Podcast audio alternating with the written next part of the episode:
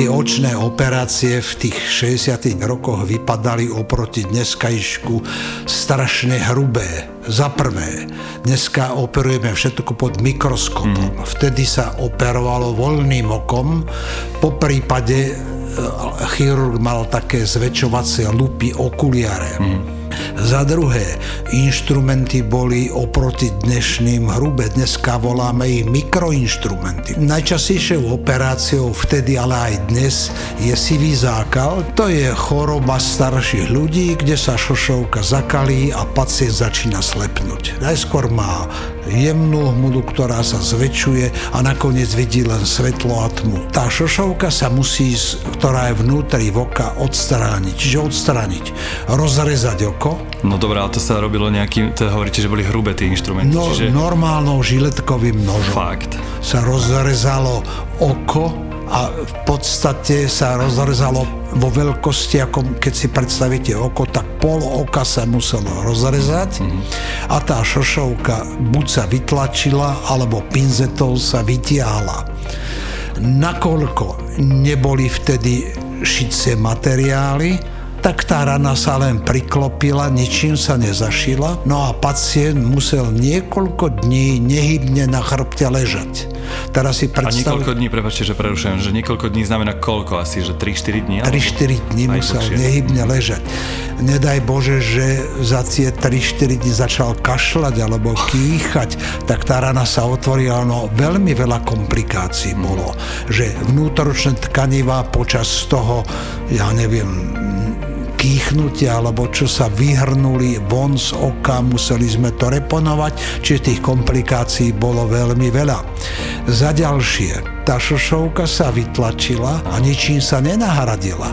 Čiže šošovka má silu 20 dioptrií, čiže ten pacient videl v podstate veľmi zle, no ale videl lepšie ako len svetlo a tmu, on sa už vedel orientovať. Alebo musel nosiť veľmi hrubé okuliare o sile 10 až 15 dioptrií. Čiže to boli, ak sa hovorí, popolníky. No a boli tie, tie ťažké, o, ťažké ľudia mali orezané nosy. Orezané nosy. A za ďalšie, tie okuliare neboli verný obraz, oni zväčšovali o 10, 15 až 30 Napríklad e, veľakrát sa mi stiažovali, že išiel položiť na stôl pohár vody a pretože ten stôl bol zväčšený o 20%, tak on ho chcel položiť na kraj a položil vedľa stola. No takže tie operácie boli oproti dneskajšku, by som povedal, veľmi nedokonalé. Až tá technika mikroskop šicí materiál. Prišli vnútoročné šošovky. Sa zistilo, že tú šošovku, keď vyberieme, do nahradme ju niečím. A môžem sa spýtať, že, že čím sa tak nahradí tá šošovka, ako ona sa zoberie niekomu, alebo sa dá vypestovať nejak geneticky? To alebo... náhodne prišiel na to pán profesor Ridley počas druhej svetovej vojny v Anglii. Bola tam popáleninová nemocnica, kde boli americkí a britskí letci. A ich keď zostrelili, tak ten kokpit bol z plexiskla. Ano. A počas e, zostrelenia havárií sa častokrát dostalo to plexisklo do oka. A oko je veľmi náchylné na cudzí predmet, neznáša nejaké vnútoročné cudze telieska a zrazu tento profesor Ridley zbadal, že tie oči boli náramne pokojné napriek tomu, že tam mali to cudzie teleso. Mm. Tak tomu vnúklo tak myšlienku, že to plexisklo je veľmi dobre znášané vo vnútri oka. Tak po vojne v 49. vyrobil prvú vnútoročnú šošovku, no a ju hneď aj v 49. operoval.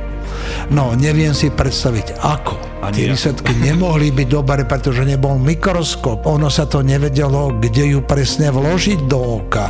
No ale napriek tomu to bol pokrok, pretože tí pacienti ozaj nemuseli nosiť okuliare. No až potom technikou sa to zlepšovalo.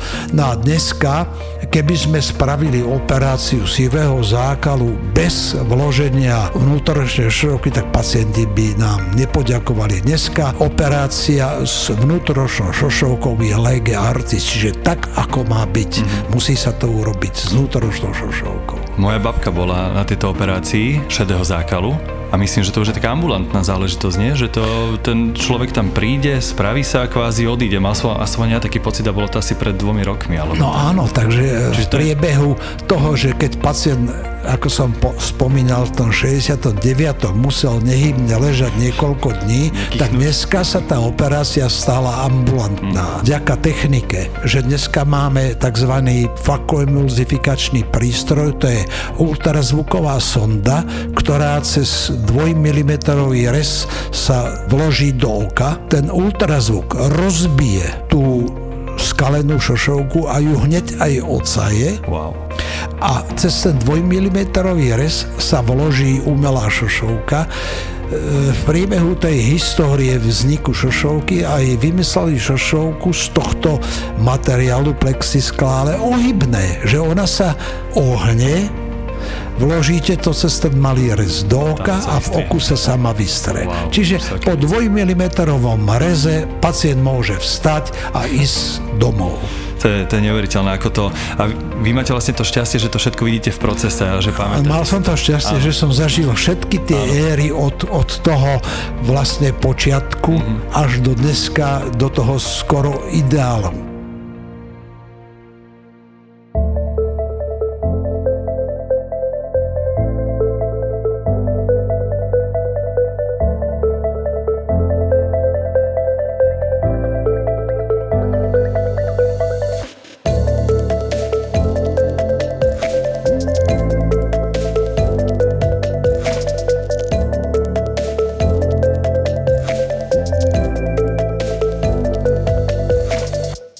Pozdravujem všetkých, ktorí počúvajú tento podcast. Je to podcast Zaostri by Excimer. Mám tu pána profesora Andreja Černáka, ktorý je kvázi aj zakladateľ tohto centra a, a človek, ktorý v 93. ako som sa správne dozvedel, spravil prvú očnú laserovú operáciu na Slovensku. Tak vítejte, dobrý deň. Ďakujem pekne, dobrý deň. Vy ste už v 69. začal v podstate svoju prax očného lekára. Áno, v 69. som skončil lekárskú mm-hmm. fakultu Univerzity Komenského v Bratislave po štúdiu som tri mesiace išiel pracovať do Nemecka. To bolo takéto obdobie uvoľnenia. Pracoval som v Stuttgarte na chirurgii a v novembri som sa vrátil a začal som pracovať na očnom oddelení mm-hmm. v štátnej nemocnici na Mickevičovej. A prečo ste sa vrátili z Nemecka? Veď každý chcel ísť na ten západ a už tam zostať a, zarobiť si a byť tam úspešný. Uh, viete, no mal som tu určité záväzky, tak som sa vrátil a myslím, že neľutujem to. Dobre ste spravili evidentne, lebo vytvorili ste niečo, niečo úžasné, niečo, čo ľuďom pomáha. Keby sme sa, pán profesor, vrátili do toho roku 93, keď ste na Slovensku spravili teda tú prvú laserovú očnú operáciu, vy ako človek, ako lekár, ste sa aj trošku obávali toho, že tiež ste museli mať nejakú obavu, že do čoho idete a ako to predsa dopadne? No samozrejme, že keď idete robiť prvú operáciu, máte obavu. Nikdy ste to nerobili. Predtým, ako som spravil tú operáciu, som niekoľkokrát bol na školení v Nemecku. V tom 93. môžem povedať, že tých eximerových operácií v Strednej Európe nebol žiadny. Mm-hmm. Bol v Čechách jeden, Rakúsko nemalo, Polsko nemalo, Maďarsko nemalo, akurát boli v Nemecku, pretože Nemci to začali vyrábať v Európe.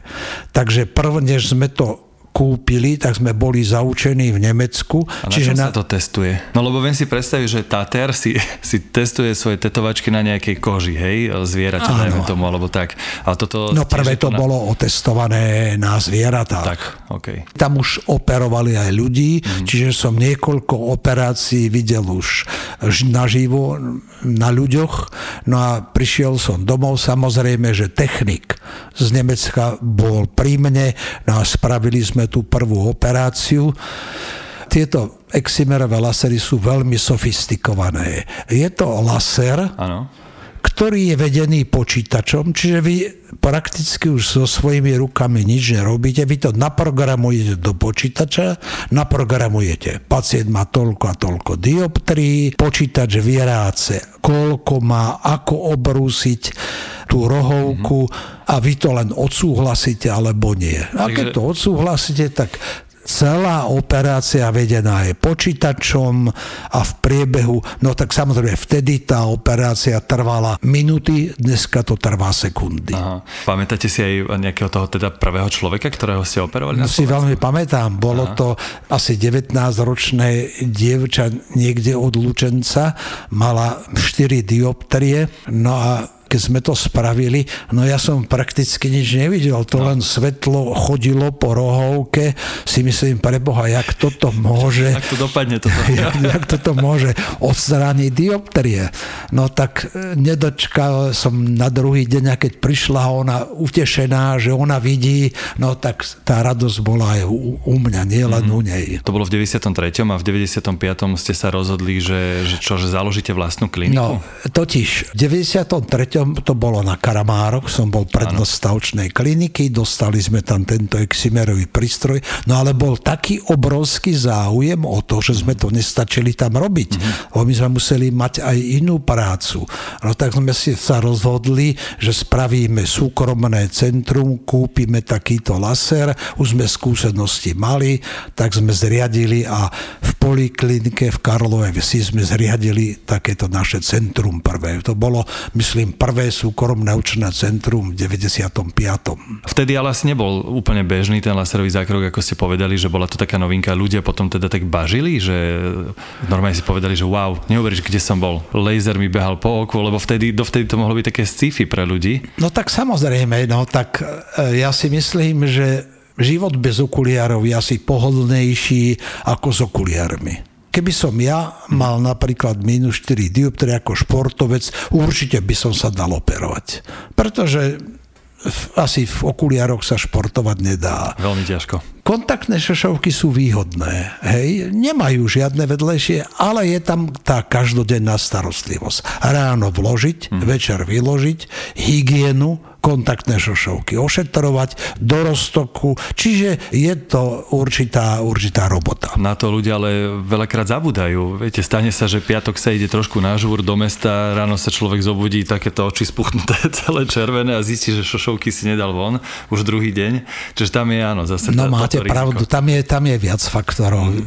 Jednak, čo je na škodu internetu, že dneska si ľudia zoženú kontaktné šošovky cez internet. Akože objednajú? Tak objednajú si mm-hmm. cez internet a není sú poriadne edukovaní, ako majú tie kontaktné šošovky používať a hlavne ako udržiavať hygienu. Mali sme x pacientov, u ktorých používaní kontaktných šošoviek vznikli ťažké zápaly a vredy a museli sme niekoľkokrát robiť transplantáciu rohovky, čo nie je ľahká operácia a výsledok není vždy zaručený.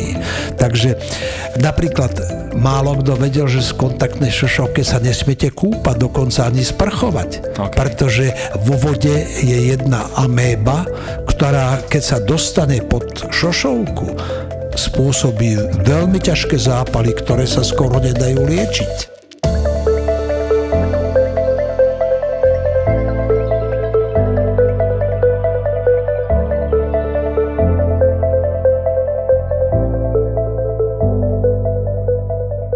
taký, že bizár nejaký, ktorý sa vám stal s nejakým klientom, napríklad tu, na ktorých si spomínate, alebo dodnes možno na nejakých vianočných večierkoch spomínate? Bol jeden pacient, inžinier, veľmi exaktný, sa objednal na operáciu sivého zákalu.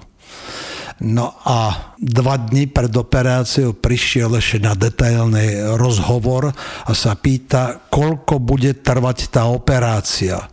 Ja mu hovorím, no tak 15, maximum 20 minút. Mm-hmm. On hovorí, fajn, ďakujem odišiel domov a doma so stopkami pred zrkadlom skúšal, či vydrží bez mrknutia tých 15 minút. Na druhý deň sklamaný prišiel, že pán profesor, musíme operáciu odložiť. A hovorím, čo sa stalo, pán inžinier? No ja som so stopkami skúšal v kúpeľni, koľko vydrží maximálne 20 sekúnd. Takže operáciu musíme odložiť. Ja hovorím, pán inžinier, to je naša starosť, nebojte sa, Aha. my to zabezpečíme tak, že počas operácie nebudete mrkať. ale, ale zlatý na to, že inžinier, tak by som predpokladal. že... Teraz ďalší inžinier, fyzik sa ma pýta, chcel detaily, ako bude tá operácia prebiehať. Mm.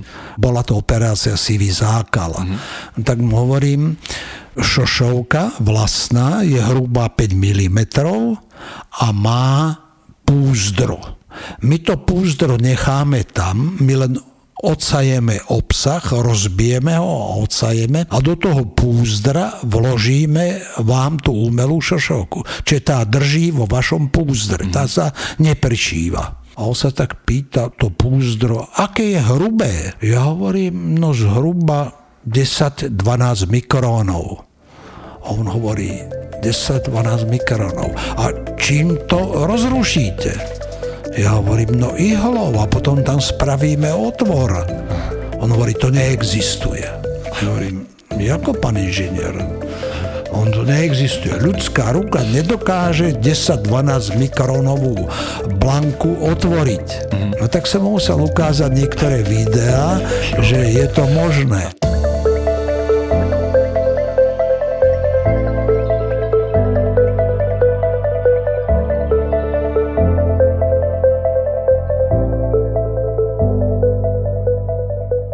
Profesor, 90 tisíc operácií e, za pôsobenia excimeru, to je teda enormné číslo a ono mi to tak vychádza, že nemôže to byť už tých 20 minút, hej, že sa operuje teda ten e, pacient ako kedysi, čiže už je to aj trošičku rýchlejšie, predpokladám, tá metóda operácie.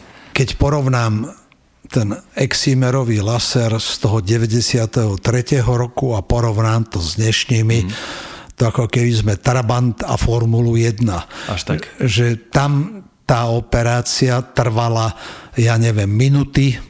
Dneska naše lasery majú rýchlosť, že za 4 sekundy odstránia jednu dioptriu. Mm-hmm. Čiže dajme tomu, že máte 4 dioptrie, čo je tak najbežnejšie, čiže 12 sekúnd trvá operácia. Wow. Ale to je tá samotná operácia, že leží pod tým laserom a počítač vedie ten laser mm-hmm tak je to 12 sekúnd. Ten samotný zákrok. Samotný zákrok. Rozumiem tomu. Samozrejme, to už by že... aj pán inžinier vydržal inak, keby chcel. Áno, aj bez to by mohol aj bez mrknutia. Ej, to, je, to je výborné. A to sa bavíme ale teda o korekcii dioptrie a potom ano. sú aj také tie, že astigmatizmus a podobne. To sa prirátáva teda k tomu nejaký čas? Alebo Nie, to je, to, je, vlastne to, je v, tom, to je v rámci toho. Prosto ten laser ide a ten, ten laser ide. tam vidí astigmatizmus. Zoberiem aj toto kúsok a teraz tu vidím uh, dioptriu a hneď to zoberiem. To má 1050 laserových mm-hmm. zásahov v sekunde. Wow, tak je to tá formula, ako no, hovoríte. Prvé boli 400, potom boli 750, dneska máme 1050. Mm-hmm. Ako som spomínal, tých 90 tisíc je naozaj veľký počet uh, operácií. Ktorá je taká najčastejšia, ktorú vykonávate práve vo vašom centre? Čo, asi máte nejakú štatistiku, predpokladám. Je to krátkozrakosť. Krátkozrakosť je dneska veľmi na postupe je to ochorenie, ktoré je založené jednak geneticky. Ak máte rodiča, ktorý mal krátkozrakosť, tak to percento, že deti budú krátkozraké, je vysoké. Ak sú obidvaja rodičia krátkozraky, tak takmer na 100% budú aj deti krátkozraké. To je jedna príčina. Okay. Druhá príčina je, že dneska práca do blízka podnecuje vznik krátkozrakosti. Čiže háčkovanie, štrikovanie. A nie to dneska tie počítače. Tak myslíte, hej? Však si zoberte, že už dneska dvoj, trojročné deti majú tie rozprávky, no. laptopy mm. pozerajú a to sú hodiny. A to má ten vplyv, že tá krátkozrakosť nám rastie. Dneska štatistika je, že medzi japonskými vysokoškolákmi až 95% krátkozrakých ľudí. Čiže ale tam je regulárne ten vplyv tej práce do blízka. Ako tej to práce do blízka. Okay. To je vlastne ten najčastejší Áno. faktor, ktorý tu máme. E, ďalšie také faktory sú, že spanie pri svetle. Aha. Hej, malé deti boja sa a to tiež prispieva k vzniku krátkozrakosti. Čiže e, tá krátkozrakosť okrem dedičných má aj tie environmentálne faktory, ale hlavne práca do blízka. Uh-huh. A to je teda najčastejší taký zákrok, ktorý sa rieši tu, ale predpokladám, že asi to portfólio zákrokov e, je asi ano. veľké u vás. No tak s krátkozrakosťou ide aj astigmatizmus. Mm, astigmatizmus je, no to áno, že ide, že nie je rohovka rovnomerne zakrivená v každej rovine. Čiže, ale aj toto sa vie veľmi dobre korigovať pomocou eximerového laseru. Ďalší faktor, ktorý operujeme, je ďalekozrakosť. Ďalekozrakosť nemá až také, by som povedal, úspechy, tá sa môže vrátiť po mhm. čase. A jednak tým, že stárnete, tak vám na starosť pribúdajú dioptrie na blízko. A to nevieme ovplyvniť. Čiže ak ho odoperujeme, dajme tomu 45-ročného, ktorý potrebuje na čítanie 1 alebo 1,5 dioptrii, tak keď bude mať 55, on bude potrebovať 2 dioptrie, čiže bude musieť znova prísť na operáciu. Okay. Čiže tá ďalekozrakosť na čítanie nie je stabilná, musí sa dooperovať, dokorigovávať. To musíme pacientovi vysvetliť, a. že áno, my vám to odoperujeme, budete mať na 3-4 roky ako fajn, po 4-5 rokoch sa to bude musieť znova odoperovať a pridať nejaké tie diopterie. No a potom ďalšie zákroky sú rôzne zákaly na rohovke. Pacient e, má keratitidu, čiže zápal rohovky. Rohovka to je to najprednejšie očné tkanivo, ktoré je ideálne priehľadné, pretože cez ňu prechádzajú lúče mm-hmm. na sietnicu. Ak bol nejaký zápalový proces, tak rohovka stratí priehľadnosť a je skalená. Ona sa tak chráni ako keby nejako, alebo si chráni tú No ten zápal deštruuje tkanivo sietnice okay. a výsledkom je jazva. Mm-hmm. Ten zákal. No, my vieme dneska tieto zákaly odstrániť. To je ďalšia vec, ktorú vieme urobiť, že pacient príde alebo má nejaké degeneratívne ochorenie rohovky alebo tieto zápalové zákaly. My vieme ten zákal odstrániť a rohovka je znovu číra, čistá, priehľadná a pacient vie vidieť. To sme sa aj bavili, že človek môže fungovať a robiť to, čo robil to.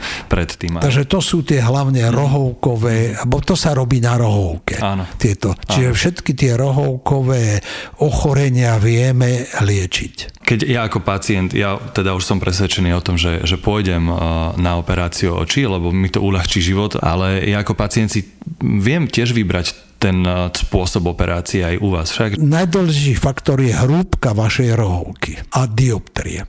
Ak máte tenkú rohovku, tak nemôžeme my robiť trebárs eh, operáciu s rezom, pretože v reze odrežeme povrchovú vrstvu a robíme vo vnútornej. Ak máte tú tenkú rohovku a odrežeme tu, tak nám ostáva veľmi málo mm. na dioptrii, možno, že vám budeme vedieť odstrániť jednu, dve dioptrie. Ak máte tú tenkú rohovku, tak tam musí byť povrchová operácia.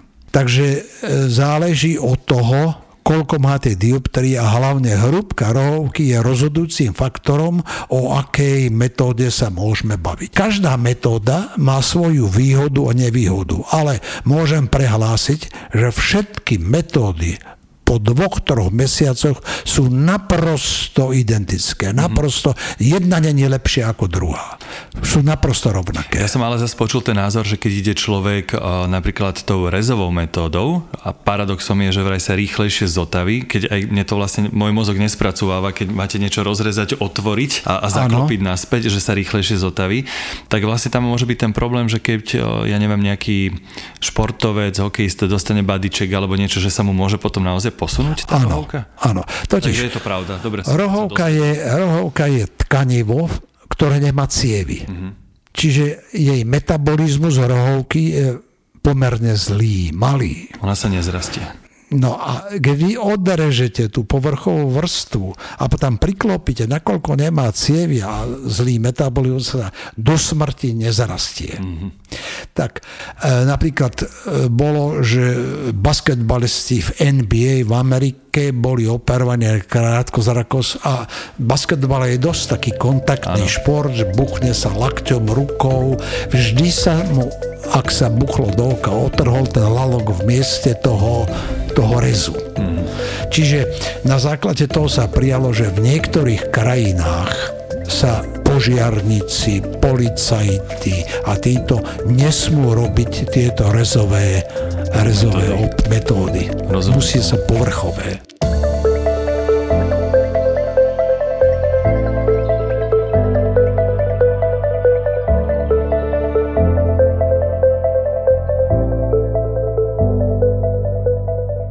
Doktora, teraz taká otázka, že vy keď sa pozriete niekomu do očí, vidíte, že aj už tam začína nejaký ten zákelik alebo niečo také. Či dá sa to alebo nedá? No dá sa to, dá to sa, už hej? je taká profesionálna deformita. A robíte áno. to? A robíte to? No tak keď sa pozriem na oko a vidím, vidím jednak na okolí oka, či není niečo obyčajne nejaký na miehalnici nádorček alebo niečo môže byť. Za druhé vidím či oko je v normálnej polohe, či ja neviem, není v škúriacej polohe, alebo či nemá e, exoftalmus, čiže vysunuté dopredu. Čiže samozrejme za ďalšie e, vidím, či zrenice má súmerné, Aha. či je tam farba je rovnaká tých obidvoch zrení. Samozrejme, že to ako oftalmolog e, musím vidieť, čak to dennodenne som Áno, vydával. Ľudia si častokrát myslia, že keď sa operuje oko, že sa musí nejak vyťahnuť E, z hlavy, alebo teda, lebo nie sú operácie len dioptrii, ale samozrejme aj nejaké ďalšie veci. Robí sa to, alebo, alebo je to len taký, taký ľudský výmysel? Je to ľudský výmysel. Oko z hlavy sa nemôže vybrať. Oko v hlave je pevne prifixované. Mm-hmm. Jednak je svalami prifixované a potom od zadného pólu oka vedie očný nerv, ktorý ide do mozgu. Mm-hmm. Tento očný nerv je, to je nerv, nervové tkanivo, ktoré má presne štruktúru ako mozog. Keby sa to prestrihlo, ako by sa vybralo, nikdy viac by sa pacient by bol definitívne slepý. Doteraz preto aj oko sa netransplantovalo. Ani v blízkej a myslím si ani v ďalkej budúcnosti sa nebude môcť transplantovať. To je z dôvodu, že očný nerv nevie regenerovať. Teraz ďalšia vec je, v očnom nerve, ktoré je hrúbka menšia ako malíček, je milión 200 tisíc vláken. Mm-hmm. Ako by sa to pospájalo presne? Aby ste e, nemali obraz nejaký... Poprehadzovaný. Poprehadzovaný. Takže v tomto neviem. No, skôr si myslím, že budúcnosť by mohla byť taká, že vám nainštalujú nejaký čip, mm-hmm. kameru, ktorú spoja s mozgom, s mozgom okay. a tá bude vedieť rozlíšiť. Už sú tieto pokusy a výsledky sú aj myslím si pozbudzujúce, že ak pacient bol úplne slepý, s týmto čipom vie už rozoznať siluety. Wow, tak ale, to je veľký pokrok. Ale, ale to je veľký Hej. pokrok, ale nejaké detaľnejšie videnie, že by mm. čítať, alebo písať, alebo šoférovať, nie. To už by chcel veľa, ale zase no, nie. Ale rozozná siluety, mohol by sa orientovať. Áno. Keď si predstavím samotnú operáciu, ja viem, že teraz už je to oveľa kratšie, ako sme sa bavili, ale stalo sa niekedy také, že by náhodou počas operácie vypadol prúd a teraz, že aj čo, čo, lebo ten laser predsa len potrebuje Čiže toto dúfam, že sa nestalo, alebo áno? No tak všetko sa môže stať. Aha. Ovšem, na, na to počítajú už výrobcovia.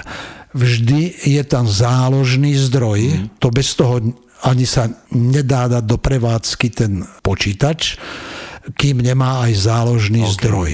Čiže keď vám vypadne elektrický prúd, tak automaticky v priebehu sekundy sa to prepne na ten záložný zdroj a tam máte garanciu, že v tom záložnom zdroje to vydrží niekoľko minút operácia pohode, kľudne to môžete dokončiť. Okay, Takže čiže... z tohto strach netreba mať. Nakopnete generátor a ide sa. On sa sám. tak, tak, rozumiem tomu. Dneska tá technika je naprosto bezpečná. Tých komplikácií je tak malé percento, promile, nie percento, mm-hmm. že nemusia mať strach z toho, že by nejak tá operácia bola komplikovaná, je to jednoduchá operácia, krátka a tá rekonvalescencia je veľmi krátka a po tej operácii prakticky pacient sa môže vrátiť do plnohodnotného života. Takže ak sa rozhodne, nemusí mať žiadne obavy, strach, že by mohlo sa niečo stať. Veľa sme sa rozprávali aj o minulosti, ale možno ako vidíte budúcnosť operácií očí? Má sa to ešte kam posunúť?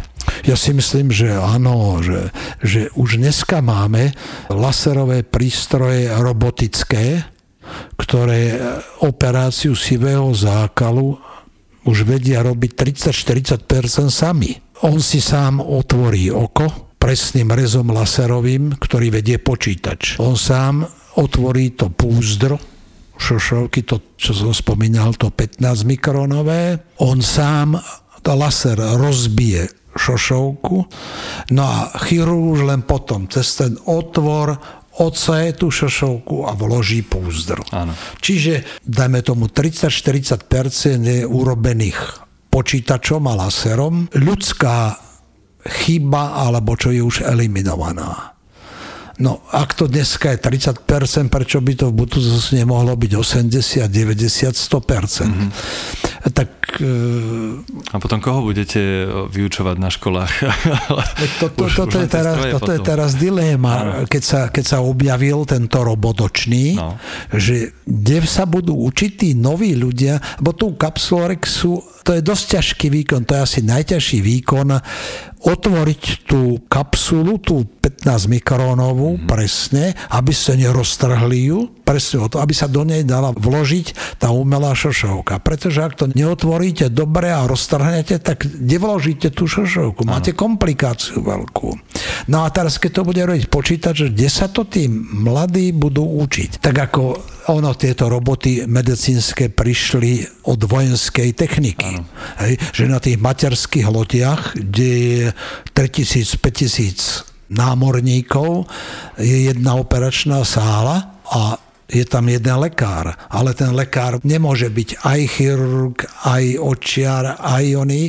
No a to všetko sa operovalo Tebars, ja neviem, z Bostonu, z Harvardu, cez počítač, takže armáda to už má dávno. Mm-hmm. Toto myslím si, že bude, bude asi budúcnosť medicíny do počítačov. Eliminovať možnú ľudskú chybu. Pretože nech si operatér akýkoľvek vždy raz máte komplikáciu. Ja som vo vašom centre videl, že vy máte teda ten 7D prístroj, tak mi môžete vysvetliť, že vlastne prečo je to až 7D a prečo je to možno lepšie ako 5D? No ešte k tej technike by som to povedal, že keď tie prvé prístroje nemali presne počítačom riadenú centráciu a operácia trvala niekoľko minút, pacient sa mohol pohnúť počas tej operácii. Ste ho museli dať dokázať. Čiže nejaký... tá presnosť nebola až taká. Dneska vám za prvé operácia je krátka, za druhé máte presnú centráciu. My si najskôr odfotíme oko, dáme to do počítača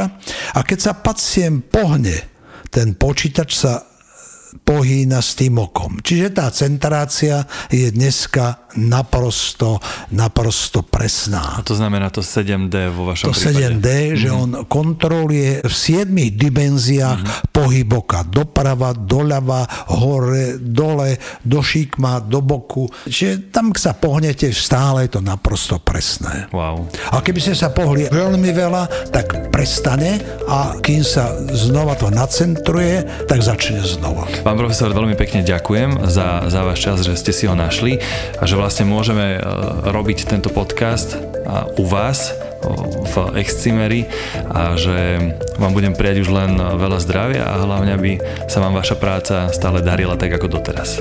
Ja vám ďakujem a ďakujem za návštevu.